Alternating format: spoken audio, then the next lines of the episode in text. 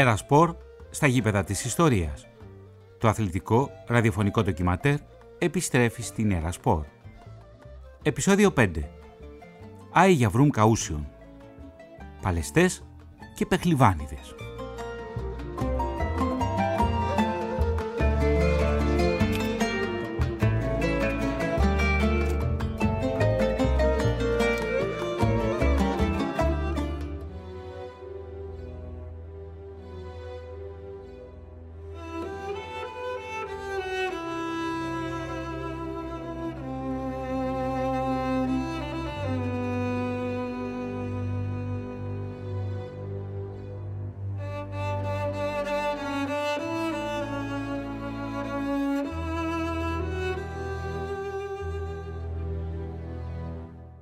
Υπήρχε κάποτε ένα μικρό ορεινό χωριό της Μικράς Ασίας ανάμεσα στην Προύσα και την Νίκαια της Βυθινίας, στο οποίο κατοικούσαν μόνο χριστιανοί.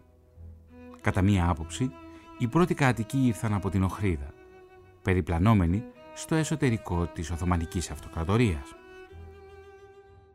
Όπως και να έχει πάντως, αυτό που χαρακτηρίζει τον ευρύτερο βαλκανικό χώρο είναι οι ροές των πληθυσμών και οι ρευστές εθνικές ταυτότητες. Και αυτό το επιβεβαιώνει και το εξής γεγονός. Γύρω από αυτό το χωριό υπήρχαν ένα σωρό προσφυγικά χωριά που κατοικούνταν όμως από μουσουλμάνους. Το Τσαούς Κίοι, το Άκτο Πράκ, το Καραμπουνάρ, το Σελέμιε. Το χωριό αυτό είχε ό,τι επιθυμούσε η ψυχή του ανθρώπου. Πέτρινες βρύσες, εκκλησιές, ακόμα και ένα χάνι για τους στρατολάτες και τους ταξιδευτές. Είχε καρβουνιάριδες και πλανόδιους πραγματευτές, ναλπατζίδες και καλαϊτζίδες. Φημισμένοι άντρες της εποχής ήταν οι αγάδες του Καραμουσάλ, ο Τιμπερίκης, ο Ντεντέκης, ο Ταλιχμανίδης. Υπήρχαν και τέσσερις μαμές. Η Μολάκ Μπάμπο, η Γκιτζίκ Μπάμπο, η Μπέλα Μπάμπο και η Αμπής Μπάμπο.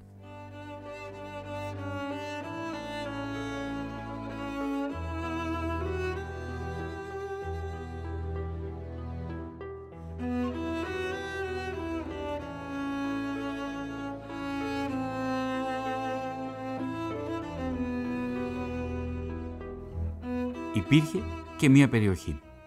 Αυτή βρισκόταν ανάμεσα στο χωριό αυτό, σε ένα άλλο ελληνικό χωριό, το Φούλατζικ, και στον τουρκικό μαχαλά του Κιούρτικοϊ. Εκεί υπήρχαν εννέα παμπάλαιες βελανιδιές και ανάμεσά τους κυλούσε ένα ποτάμι που κατέβαινε από το Κιούρτικοϊ. Ώσπου ήρθε η ώρα και άρχισε το güreş havası και οι πεχλιβάνιδες πήραν τη θέση τους στο αλόνι για να παλέψουν. Τότε ο διαιτητής φώναξε. «Άι για βρούμ, καούσιον».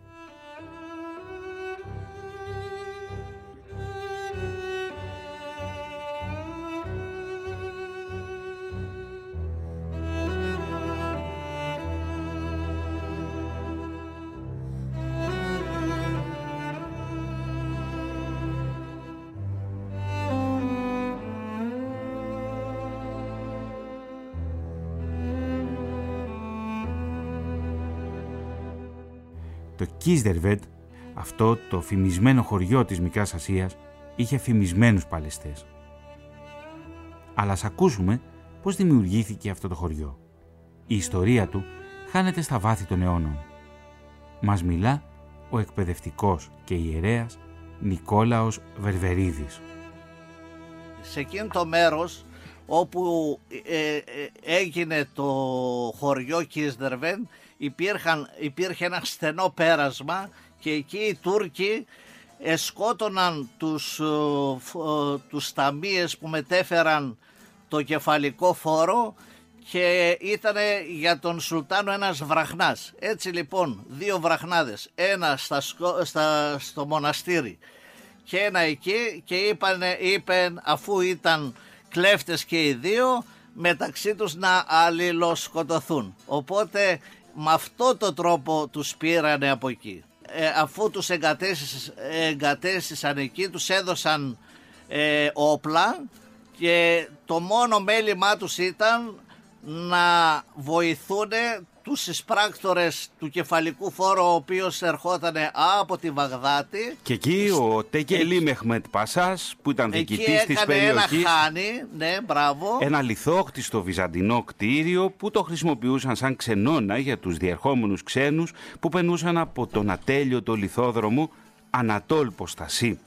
Γύρω από αυτό λοιπόν το χάνι εγκατέστησε τον πρώτο πυρήνα των κατοίκων Μπράβο. ο Τεκελή Μεχμετ Πασάς Ναι, ναι, ναι. και να πούμε, να πούμε πατέρα Νικόλαε ότι το χάνι αυτό ήταν λιθόκτιστο. Είχε μήκος 200 μέτρα και πλάτος 100 και ύψος πάνω από 10, Δέκα. από 10 μέτρα. Ενώ η γιγαντιαίη ξύλινη στήλη με διάμετρο 4-6 μέτρα και η οικοδομήσιμη ξυλία κόπηκε από το κοντινό βουνό το Αργανθοβούνι Αργαθοβούνιο, ναι. που είναι κοντά στο χωριό. Το χάνι ήταν πολύ μεγάλο για την εποχή του. Είχε 150 διαμερίσματα που το καθένα είχε και καπνοδόχο. Άρα λοιπόν ο πρώτος πυρήνας των Κισδερβενιωτών ήταν εκεί, ήταν εκεί στο Χάνι, ήταν από την Οχρίδα.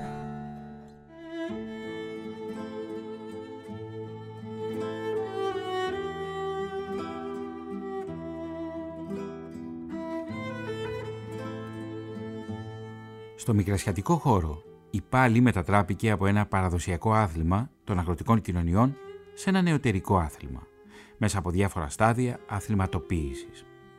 Περνώντας από τις παλέστρες των πανηγυριών στις παλέστρες των τοπικών και πανελληνίων αγώνων που τελούνταν στα αστικά κέντρα της Οθωμανικής Αυτοκρατορίας. Η βία του αθλήματος έγινε λελογισμένη, καθώς εφαρμόστηκαν οι διεθνείς αθλητικοί κανονισμοί στη θέση των παραδοσιακών κανόνων και των εθνικών ρυθμίσεων. Υπό αυτή την έννοια, οι πρόσφυγες Παλαιστές που κατάγονταν από την Κωνσταντινούπολη και τη Μικρά Ασία υπήρξαν φορείς μιας παλαιστικής κουλτούρας, η οποία, ενώ καλλιεργήθηκε αρχικά στις αγροτικές τοπικές κοινωνίες, στη συνέχεια ενσωματώθηκε στη δράση των ελληνικών αθλητικών σωματείων των αστικών κέντρων της Οθωμανικής επικράτειας, ως μια επινοημένη αθλητική παράδοση, εκφράζοντας το κυρίαρχο ιδεολογικό σχήμα της συνέχειας του ελληνικού έθνους από την αρχαιότητα, καθώς και τις τάσεις αστικοποίησης των ελληνοορθόδοξων κοινοτήτων. Αργότερα, προσφυγικά σωματεία όπως ο ΠΑΟΚ και ο ΒΑΟ καλλιέργησαν το άθλημα της πάλης στον ελληνικό χώρο και πρωταγωνίστησαν στη δημιουργία της Ομοσπονδίας του Αθλήματος.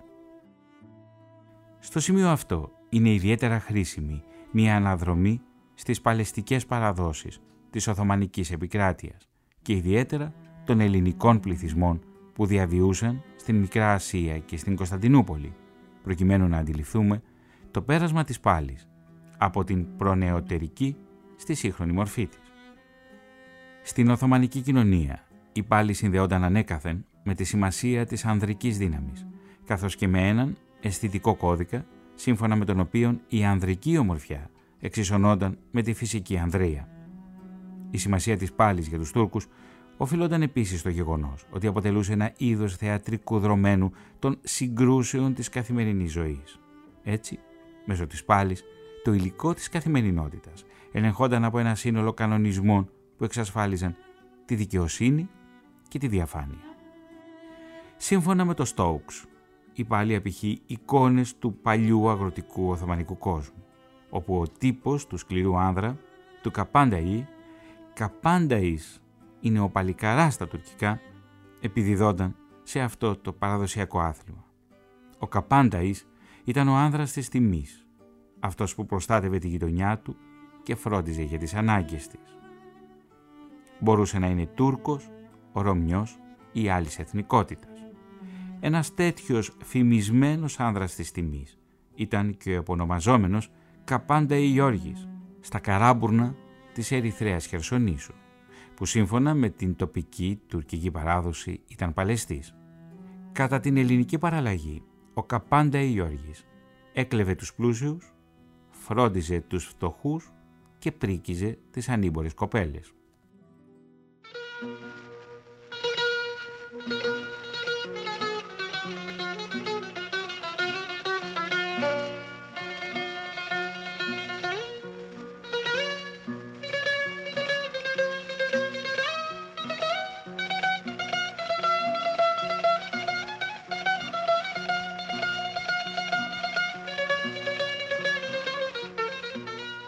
Αλλά ας γυρίσουμε πίσω στο Κίσδερβεντ. Φημισμένοι ήταν οι έμποροι. Ακούμε τη Γιώτα Δελώνα.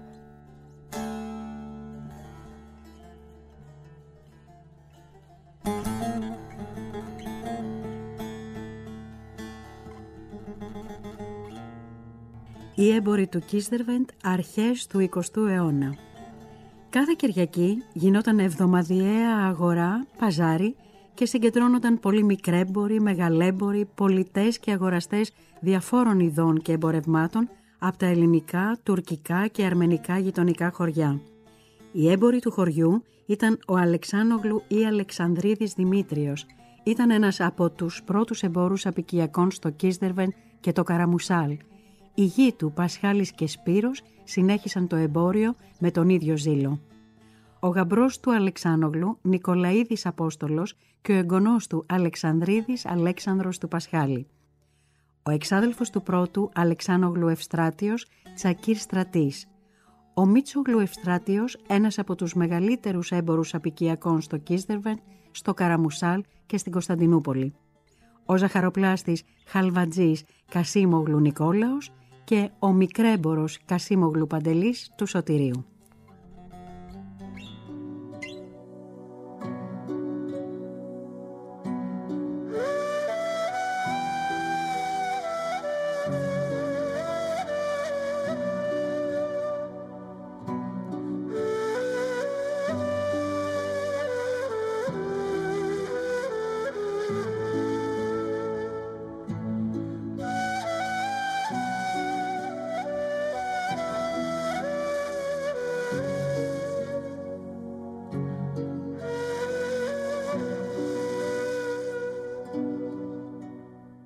Από τα τέλη του 19ου αιώνα, εκπρόσωποι της ελληνικής λογιοσύνης προσπάθησαν να αναδείξουν την αρχαιοελληνική καταγωγή των λαϊκών πανηγυριών, καθώς και των αγωνισμάτων που τελούνταν σε αυτά, προβάλλοντας μεταξύ άλλων την πάλη ως ένα κατεξοχήν άθλημα, του οποίου η τέλεση παρέπεμπε κατευθείαν στην αρχαία Ελλάδα.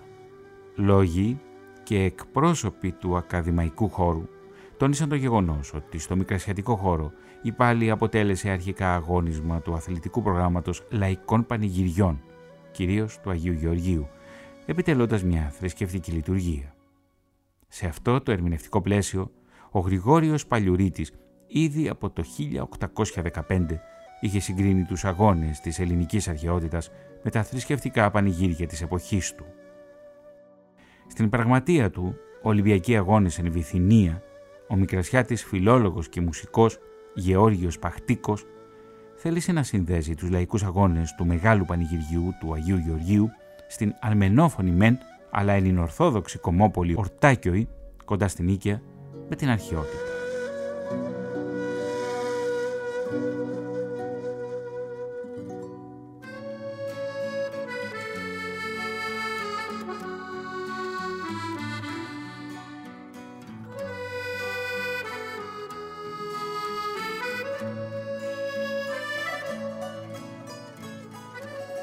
Σύμφωνα με τον Φέδωνα Κοκουλέ, ο οποίος συνέχισε την παράδοση του Νικόλαου Πολίτη και του Κωνσταντίνου Παπαρηγόπουλου, που εισηγήθηκαν τη θεωρία περί αδιάσπαστης συνέχειας του ελληνικού έθνους από τα αρχαία χρόνια, στη Μάδητο της Θρακικής Χερσονήσου τελούνταν παλαιστικοί αγώνες κατά τις δύο τελευταίες Κυριακές της Αποκριάς, ενώ αγώνες πάλι γίνονταν και στις καστανιές της Αδριανούπολης. Κατά τον ιστοριοδίφη Γεώργιο Ευγενινός Γουρίδη, στην πέραμο της Κιζίκου, οι νέοι Ρωμιοί ασκούνταν από μικρή στην πάλη. Κατά την περίοδο μετά το Πάσχα τελούνταν στην Κομόπολη παλαιστικοί αγώνες σε ειδική περιοχή που ονομαζόταν Παλεύτρα. Οι αγώνες αυτοί ήταν οργανωμένοι κατά κατηγορίες.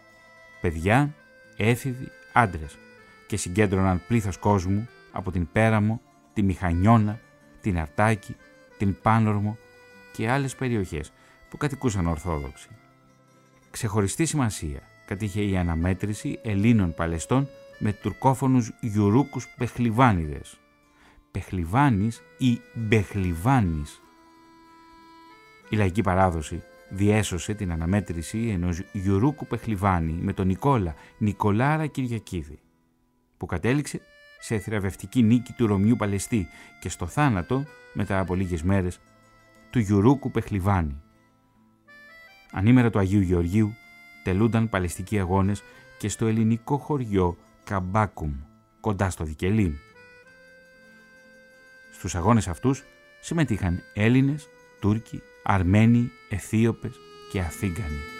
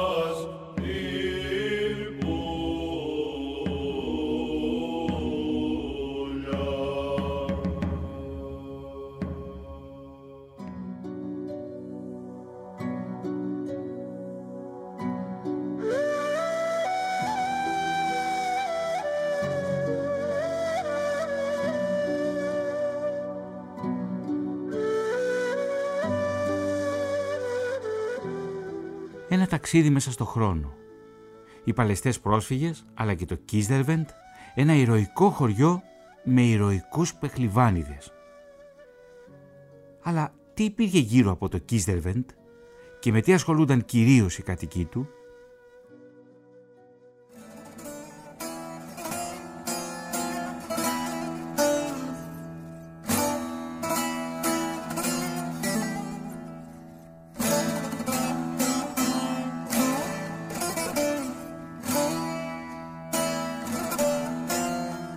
Μικρά εμπορικά καταστήματα και επαγγελματίες στο Κίσδερβεντ. Καφενεία. Υπήρχαν αρκετά καφενεία στο κέντρο του χωριού που το καθένα είχε τους δικούς του μόνιμους πελάτες και παρέες. Υπήρχαν καφενεία για νέους και καφενεία γερόντων. Τα καφενεία αυτά ήταν του Αθανασιάδη Τοπούς Βασίλη που βρισκόταν στο κέντρο της πλατείας και ήταν καφενείο γερόντων. Το δημόσιο καφενείο Μακούφ Καφετσί που βρισκόταν απέναντι από το Χάνι και ήταν ιδιοκτησία του Χατζηγιανακίδη Γεωργίου. Το καφενείο του Μπαρμπακοσταντίνου Κώστα, το καφενείο Παντοπολείο του Μιτσόπουλου Ευστρατείου Μίτσου Στρατή. Τα καφενεία πρόσφεραν καφέ, τσίπουρο και χύμα κρασί από τα μπέλια του χωριού. Παντοπολία. Παντοπολία διατηρούσαν οι Καραμανλίδες, Μπαρμπαγιάννης και Μπαρμπαμιχάλης, ζαχαροχαλβαδοποιοί, Σπουδαίοι σε αυτόν τον τομέα ήταν ο Ασλανίδης Καζίκης Τηλιανός, ο Δεμερτζής Πότσος Σάβας και ο Καδίρης Ιορδάνης.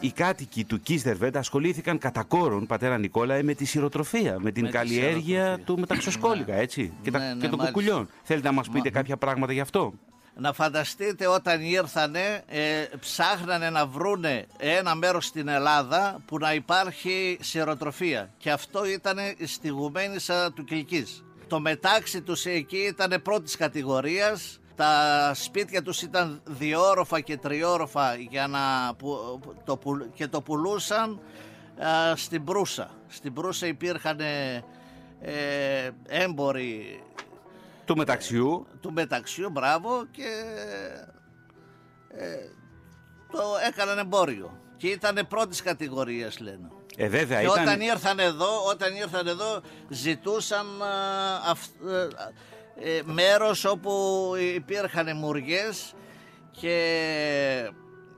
μεταξουργικά μποτζεκλίκια τα λέγανε ας πούμε και αυτό υπήρχε στη Γουμένισσα γι' αυτό και υπάρχει ένας μεγάλος πυρήνας χισδερβενιωτών στην περιοχή της Γουμένισσας Κιλκής. Και μια λοιπόν που αναφέρεται τη Γουμένισσα θα πάμε τώρα και θα συνδεθούμε, θα κάνουμε ακόμα μια γέφυρα, θα φτιάξουμε και θα συνδεθούμε με το βαλτοτόπι του νομού Μπράβο. Κιλκής κοντά στη Γουμένισσα και εκεί θα συναντήσουμε την κυρία Τασούλα Πατικίδου Ιγγυλής. Καλημέρα παλικάρι μου. Ε, ξέρουμε ότι στο Βαλτοτόπι και στα γύρω και στη γύρω περιοχή οι Κισδερβενιώτες που ήρθαν μετά την καταστροφή ασχολήθηκαν κατά κόρον με την σειροτροφία, με την καλλιέργεια του μεταξιού. Ναι, ναι παιδί μου, ναι, με τη σειροτροφία ασχολήθηκαν, με τη γεωργία, με αγελάδες, πρόβατα, ως και βουβάλια είχαμε, επειδή ο βάλτος μας ήταν για υγρός ήταν, πώς να σου πω και βουβάλια κάνανε. Οι γονείς σας ήρθαν από το Κίζερβετ. Επίσης παντρευτήκατε το σύζυγό σας, ο οποίος. Κίζερβενιώτης γνήσιος. Και, και εκείνος είναι Κίζερβενιώτης γνήσιος. Και θα θέλαμε από εσάς να μας πείτε μερικά από τα ήθη και τα έθιμα που είχαν στο Κίζερβετ. Ξέρω πολύ καλά ότι όταν ένας νέος ήθελε μια νέα, τη ναι. έστελνε στο σπίτι χαλβά. Και εκείνοι, αν τον δεχόνταν το, το κομμάτι αυτό που τη έστειλε. Να σου το πω εγώ. Βέβαια. Στο χωριό μέσα είχαν χαλβαδοποιείο, πώς να σου πω. Ναι. Και ένας χαλβαδί έβαζε το τελάρο μπροστά του και γυρνούσε γύρω-γύρω τα παλικάρια να στείλουν στα κορίτσια χαλβάδες. Αλλά δεν το φτιάχναν το χαλβά όμως μες σιμιγδάλι. Όχι, το φτιάχνανε με... όχι, το κανονικό χαλβά. Δηλαδή, πώς είναι ο κανονικός χαλβάς; Αυτό που έχουμε και εδώ στην Ελλάδα. Χαλβά δεν έχεις φάει ποτέ; Με σουσάμι. Α, με σουσάμι. με σουσάμι, παιδί μου. Και παίρνανε και έλεγε στη τάδε κοπέλα θα πας ένα κομμάτι. Αν το απέριπτε, δεν είχε. Δεν γινόταν το, το προξενιό. Κατάλαβες; Εγώ ξέρω όμως, κυρία Τασούλα, ότι εκτός από το χαλβά τη ε, έστελνε ναι. ο, ο υποψήφιος γαμπρός και μπακλαβά. Το μπακλαβά το έστελνε όταν αραβωνιαζότανε, το έστελνε του Αγίου Νικολάου. Η πεθερά έστελνε μπακλαβά του Αγίου Νικολάου για να γλυκάνει την ύφη. Θα μας πείτε πώς, πώς τον έφτιαχναν το μπακλαβά στο Κίστερβετ. Να σου πω πώς το φτιάχναμε παιδί μου. Ε, από ε, μεσέ ξύλο, μεσέδες είναι αυτό τώρα που καίμε, μεσέ το λέγανε αυτοί. Μάλιστα. Πώς να σου πω, τη στάχτη παίρνανε και ε, το αποστήρωνα, πώς να σου πω, καθόταν κάτω η στάχτη και πάνω το νερό, από εκεί παίρναν το ζουμί βάζανε λίγο λαδάκι μέσα, λίγο αλάτι, κάνανε το ζυμάρι, ανοίγανε τα φύλλα και γινόταν ωραιότατος μπακλαβάς. Με καρύδια, με σουσάμι, το πασπαλίζανε και το σιροπιάζανε. Πάρα πολύ ωραίο μπακλαβά κάνανε. Τώρα εμείς βάζουμε άλλα πράγματα. Αυτοί κάνανε με απόσταγμα από νερό, από στάχτη, από μεσέ ξύλο. Την Κυριακή της Τυρινής τη γιόρταζαν ιδιαίτερα στο χωριό. Έφτιαχναν, ναι, έφτιαχναν πολλά φαγητά. Τι είδους φαγητά; Κοίταξε, το κυριότερο, το πιο επίσημο του ήταν ο καβουρμάς. Καβουρμά με κρεμμύδια, με κρέας, καβουρμάς. Βάρη, πάρα πολύ νόστιμο. Τώρα εμείς βαρύ μας έρχεται. Αυτοί το φτιάχνανε. Θα κάνουν και την κότα ολόκληρη. Θα την κοκκινήσουν, θα είναι στο τραπέζι. Θα κάνουν τα, τα μπουρέκια με τα φύλλα και το τυρί μέσα. Θα έχουν το γιαούρτι, θα έχουν βρασμένα αυγά, θα κάνουν και γλυκό, θα κάνουν και το, και το νηστεστέ το, το χαλβά με το νηστεστέ. Μάλιστα. Κάνουν και θα είναι το τραπέζι, ο παππούς και η γιαγιά θα είναι καθαρά τα χέρια τους και όλοι από το χωριό θα περάσουν να τους χαιρετήσουν. Τα κουμπαριά, τα... όλοι, όλοι, όλοι. Την Κυριακή ο Γαμπρός, την επόμενη μέρα του γάμου, έχω μια πληροφορία ότι οι φίλοι του του έσπαγαν ένα τσουρέκι στο κεφάλι. Το Σάββατο γίνεται αυτό. Το Σάββατο, μάλιστα. Το Σάββατο γινόταν τσουρέκι και σπάνανε στο κεφάλι του. Και στη συνήθεια στο κεφάλι σπάνανε και στο αγοριού. Τους στρώνανε ένα μεγάλο τσεβρέ πάνω στο κεφάλι και εκεί επάνω το σπάνανε και ύστερα το μοιράζανε στον κόσμο. Το νηφικό της νύφης τι χρώμα ήταν; σε κρέμ χρώμα, ζαχαρί να σου πω. Μάλιστα. Αυτό ήταν το, αυτό, το επιτιμητό, το ζαχαρί χρώμα. Της παραμονής του γάμου Ναι. κάναμε κουκουλάκια και καλούσαμε τον κόσμο. Σιροπιαστά. Την Παρασκευή τα κάναμε, τα σιροπιάζαμε, τα ζυμώνανε, βάζανε μέσα σουσάμι, καρύδια, κανέλα και τα τυλίγανε μικρά, μικρά, μικρά. Ένα φούρνο, μπορεί και δύο φούρνους να κάνουν, εάν ήταν το χωριό μεγάλο. Και τα μοιράζανε τα κορίτσια σε τέσσερις δίσκους επάνω, τα μοιράζανε από σπίτι σε σπίτι, ήταν το κάλεσμα αυτό.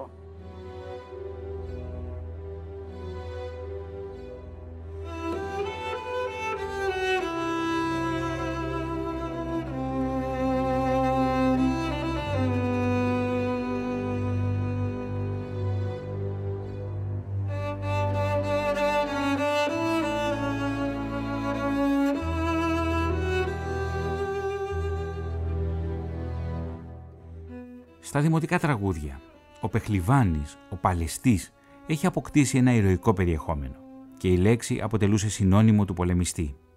Ονομαστοί έμειναν ορισμένοι Πεχλιβάνιδες, οι οποίοι ως περιοδεύοντες αρσιβαρίστες σήκωναν διάφορα βαριά αντικείμενα, διανθίζοντας πολλές φορές τις παραστάσεις τους με θράψεις αντικειμένων, χρήσεις σπαθιών και άλλες ανδραγαθίες. Ονομαστά έμειναν επίσης τα μέλη της οικογένειας του Παναγί Κουταλιανού από την Κούταλη της Προποντίδας. Αντίστοιχα, μετά τη δημιουργία του ελληνικού κράτους, διάφοροι θείασοι πλανόδιων ακροβατών και αθλητών της Άρσης Βαρών, οι οποίοι ήταν ντυμένοι κατάσαρκα με πλέγματα και κρατούσαν ρόπαλα σε απομίμηση του Ηρακλή, περιόδευαν στα αστικά κέντρα του νεοσύστατου τότε κράτους και έδιναν παραστάσεις μπροστά σε πολυπληθέστατο κοινό. Λόγω της εμφάνισής τους, αυτοί οι θείασοι ονομάστηκαν ρόπαλα.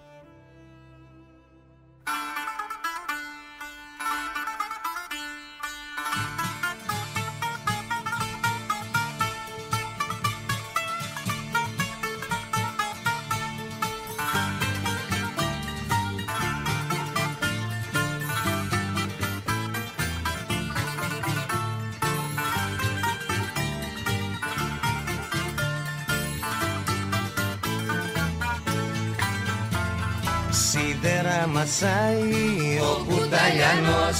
Τρένα σταματάει ο κουταλιανός. Πέτρες δροκανίζει ο κουταλιανός. Και βουνά γκρεμίζει ο κουταλιανός. Κι αν μασάει σίδερα και κάνει το λιοντάρι Στο τσαρδί του ο κουταλιανός.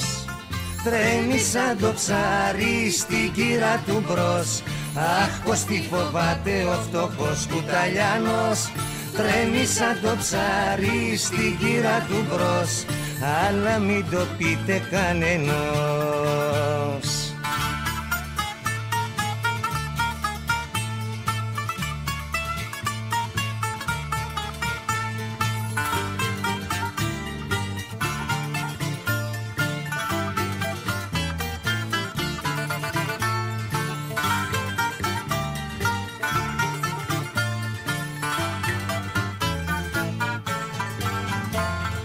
Φαίνεται σε κόμπους ο κουταλιανός. Καταπίνει γλόμπους ο κουταλιανός. Είναι παλικάρι ο κουταλιανός. Τίγρη και λιοντάρι ο κουταλιανός. Κι αν μασάει σίδερα και κάνει το λιοντάρι Στο τσαρδί του ο κουταλιανός Τρέμει σαν το ψάρι στην κύρα του μπρος. Αχ πως τι φοβάται ο φτωχός κουταλιάνος Τρέμει σαν το ψάρι στην κύρα του μπρος. Αλλά μην το πείτε κανενός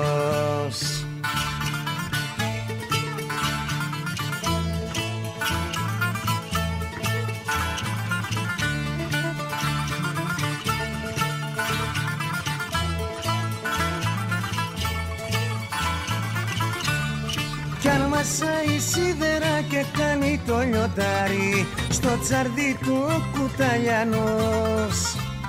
Τρέμει σαν το ψάρι στην κύρα του μπρος. Αχ πως τι φοβάται ο φτωχός κουταλιανός. Τρέμει σαν το ψάρι στην κύρα του μπρος. Αλλά μην το πείτε κανενός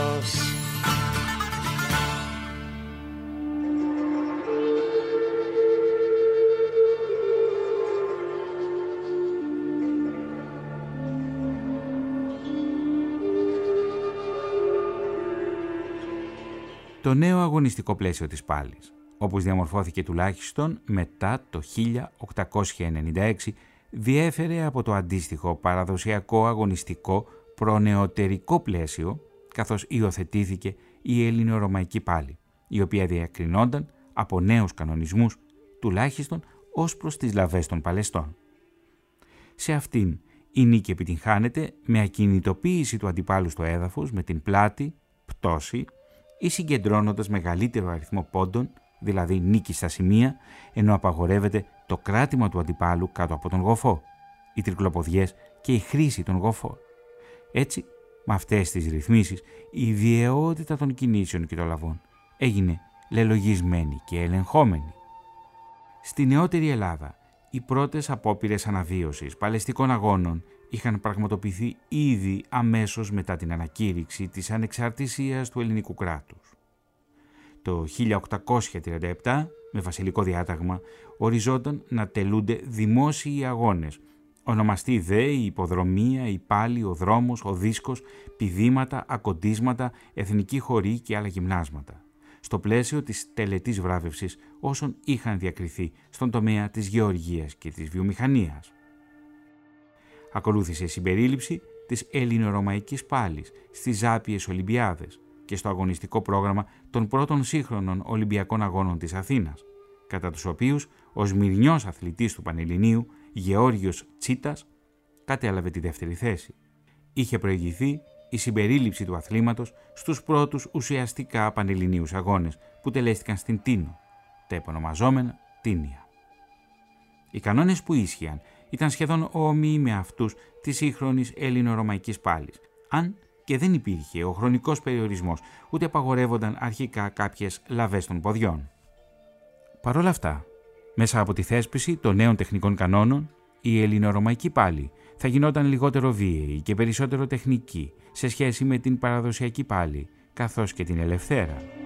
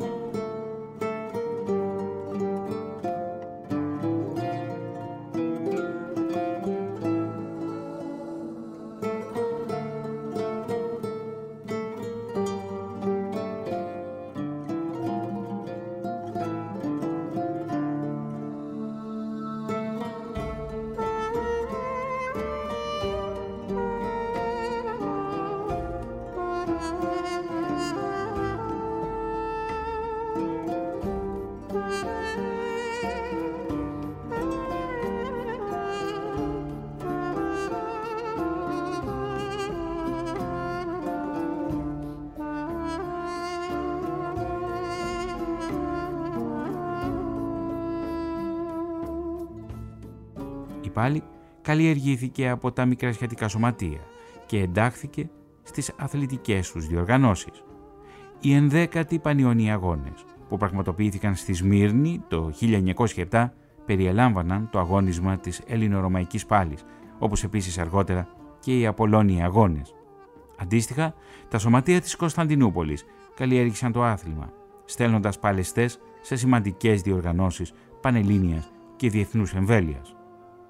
Το 1906 η τοπική υποεπιτροπή Ολυμπιακών Αγώνων της Κωνσταντινούπολης που συνήλθε υπό την προεδρία του Έλληνα πρεσβευτή Γρυπάρη αποφάσισε μεταξύ άλλων την αποστολή στη Μεσοολυμπιάδα της Αθήνας των αθλητών του Ηρακλή Ταταούλων Γεωργίου Ζουερή, Μενελάου Καροτσιέρη και Ρενέ Δουβάνοβιτς ώστε να αγωνιστούν στην ελληνορωμαϊκή πάλη μεσαίων βαρών ο πρώτος και ελαφρών βαρών οι δύο άλλοι. Σημαντικές επιτυχίες σημειώθηκαν επίσης από πολίτες Παλαιστές στους Πανελλήνιους Αγώνες της Αθήνας, καθώς και στους Παναιγύπτιους Αγώνες. Σύλλογοι της Κωνσταντινούπολης, όπως ο Ηρακλής Ταταούλων και ο Ερμής φρόντιζαν να περιλαμβάνουν το αγώνισμα στους ετήσιους εσωτερικούς τους αγώνες, με αποτέλεσμα οι παλαιστές τους να διακριθούν στους πανελλήνιους αγώνες της Αθήνας, καθώς και στους παναιγύπτιους. Δεν ξέρω τι είναι πιο εύκολο, να παλεύεις στο μαρμαρένιο αλόνι ή να ανοίγεις φύλλα για πίτες. Πάμε όλοι μαζί τώρα να ανοίξουμε φύλλα με την κυρία Τασούλα. Κοίτα, τώρα θες να σου το πω; Θέλω να μου το πείτε γιατί μου το έχετε υποσχεθεί. Δεν προλαβαίνω. ναι, ναι. Δε- τη Κοιτάξτε, Δευτέρα δεν προλαβαίνω λίγο να έρθω να νερό, ανοίξουμε λίγο μαζί τα αλάτι φύλλα. Και το ζυμώνουμε το ζυμάρι με το αλεύρι, το κάναμε μικρά μικρά ψωμάκια, το ανοίγουμε και το ψήνουμε το φύλλο, το γυρίζουμε από τη μια μεριά επάνω στο σάτσι. Τώρα έχουμε χιτές σόμπες Ναι. με χιτό βαρύ που τα ψήνουν πιο ωραία. Πρώτα είχαμε σάτσια έτσι, στρογγυλά σάτσια. Ανάβαμε από κάτω τη φωτιά και από πάνω ψήναμε τα φύλλα. Τα, τα άναβες και τα, η μία άνοιγε, η άλλη τα έψινε και τα στιβάζαμε. Ολόκληρες στίβες. Δεν παθαίνουν τίποτα και χρόνο και δύο χρόνια στέκονται αν τα διατηρήσεις σε ξερό μέρος. Συνήθω. Και ξέρεις. Ναι, πείτε μου. Λέγε. Συνήθως τι βάζουμε μέσα, τι, πώς τις φτιάχνουμε τις πίτες; Βάζουμε κρέας ή Κοίτα, βάζουμε όχι, χόρτα; Όχι κρέας, όχι κρέας. Α, εγώ και κρέας θα κάνω, αλλά μέσα στην κουζίνα μας θα κάνεις με κρέας. Ναι. Μέσα στην κουζίνα, επάνω κάτω. Κατάλαβες; Ναι, εκεί. Ε, το, ε, θα βάλεις το τυρί με τα αυγά στη μέση, βάζεις πέντε φύλλα, έξι φύλλα από κάτω και από πάνω άλλα έξι. Ε, ε, στρώνεις το τυρί με τα αυγά στη μέση και ύστερα την γυρίζεις στην πίτα. Ναι. Την ψήνεις από μια μεριά επάνω στη σόμπα.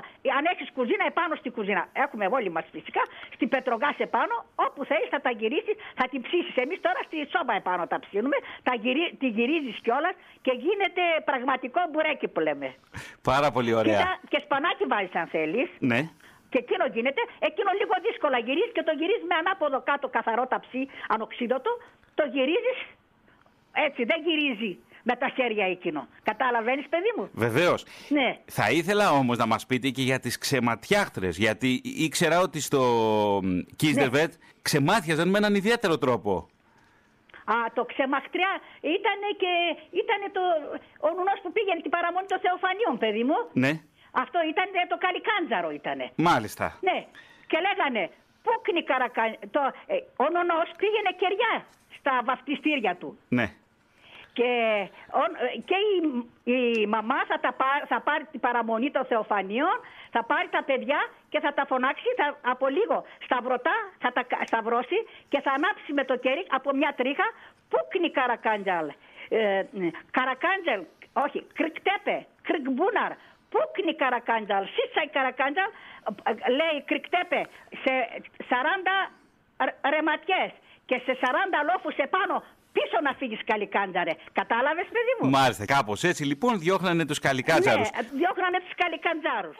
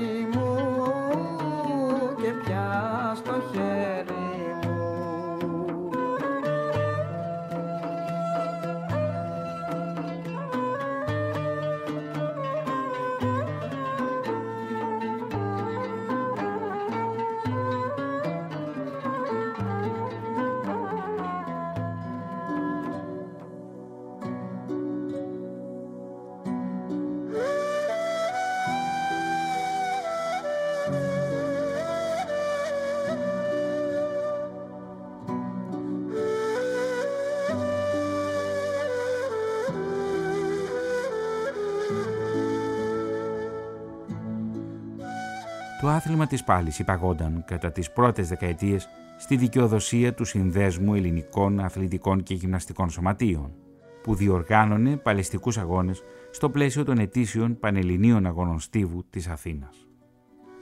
Κατά το Μεσοπόλεμο, προσφυγικά σωματεία, κυρίως αυτά που είχαν σχέση με την Κωνσταντινούπολη, καλλιέργησαν το άθλημα και δημιούργησαν αντίστοιχα τμήματα. Στις αρχές της δεκαετίας του 1930 ιδρύθηκε στη Θεσσαλονίκη από τον ΠΑΟΚ το πρώτο παλαιστικό τμήμα και τις ημέρες του Πάσχα του 1933 διοργανώθηκαν οι πρώτοι επίσημοι εσωτερικοί αγώνες πάλης του Συλλόγου. Ακολούθησε η διοργάνωση αγώνων βορείου πρωταθλήματος από τον ΠΑΟΚ ύστερα από εξουσιοδότηση του ΣΕΧΑΣ. Κατά την ίδια περίοδο ιδρύθηκε από αθλητές του Συλλόγου το αμυγός παλαιστικό σωματείο Μήλων Κροτονιάτης που οδήγησε στην αύξηση του ανταγωνισμού.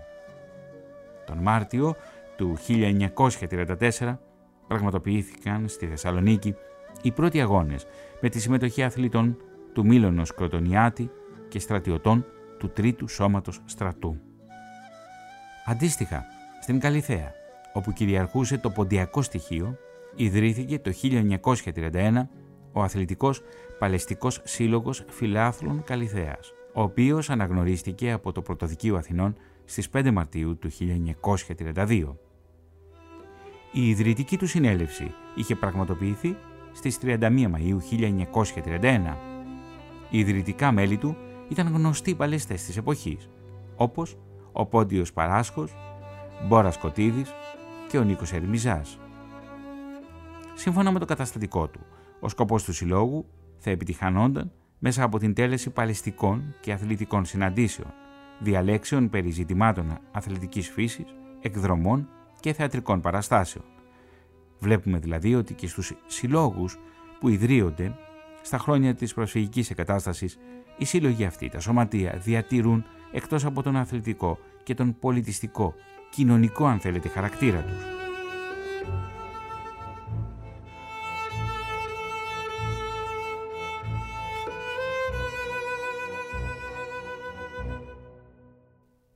Έξι χρόνια μετά την ίδρυση του Παλαιστικού Συλλόγου Φιλάθλων το 1937 ιδρύθηκε στην Καλυθέα και ο Σύλλογος Επαγγελματιών Παλαιστών του Δήμου με την επωνυμία ο Άτλας και στην ίδρυση του Άτλαντα είχε πρωτοστατήσει ο παράσχος Μπόρας Κωτίδης ο οποίος αγωνιζόταν επαγγελματικά στα ρίγκ της εποχής αντιμετωπίζοντας άλλους επαγγελματίες παλαιστές όπως τον περιβόητο Καρπόζηλο, τον Κλητόμαχο και άλλους. Χαρακτηριστική ήταν η αναγγελία στην εφημερίδα ενός αγώνα ανάμεσα στον Πόρα και στον Κλητόμαχο. Ο δημοφιλής Μπόρας από το 1931, όποτε εισήχθη στην Ελλάδα η ελευθέρα πάλι, δεν έχει γνωρίσει την ήτταν. Έχει δέει στο ενεργητικό του άνω των 300 εικόνων επί ισχυρών παλεμάχων και εν ενεργεία Ελλήνων Παλαιστών.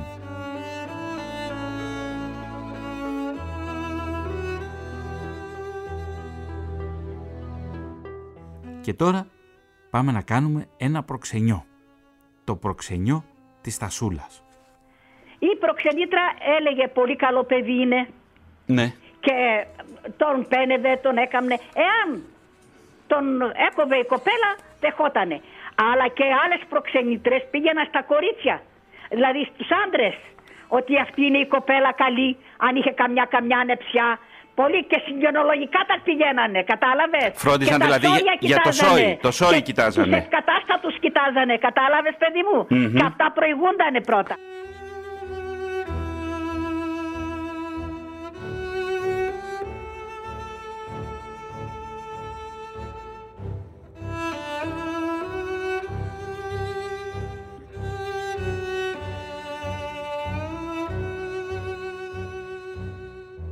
Η ενδυμασία των ανδρών πώς ήταν, τι φορούσαν οι άντρες; Ποτούρια, ποτούρια παιδί μου.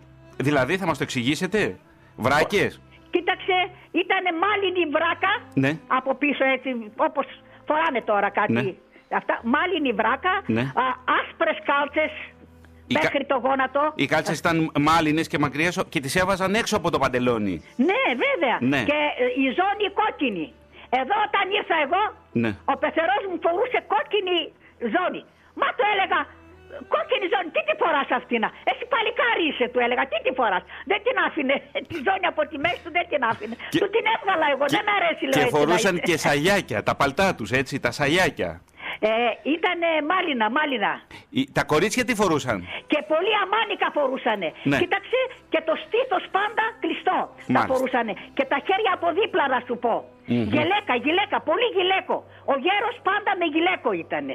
Περισσότερο γυλαίκο ήταν το θα- αυτό, γιατί το κάτω το ρούχο, ο κοσλάς και το πουκάμισο ήταν χοντρά, κατάλαβες; Ναι. Και το γυλαίκο ήταν ξέπιανε το στήθος. Κυρία Τασούλα, σας ευχαριστούμε πολύ για την επικοινωνία.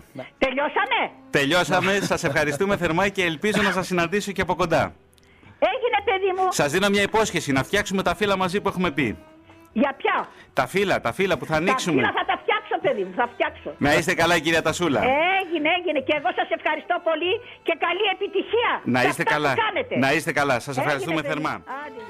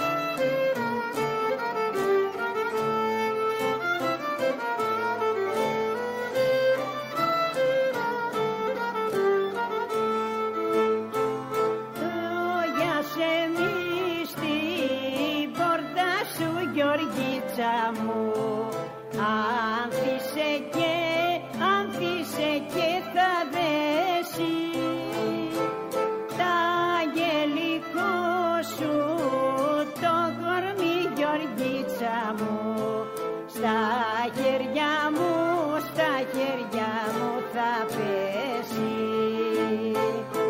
Έλα γιούλα, γιούλα, γιούλα,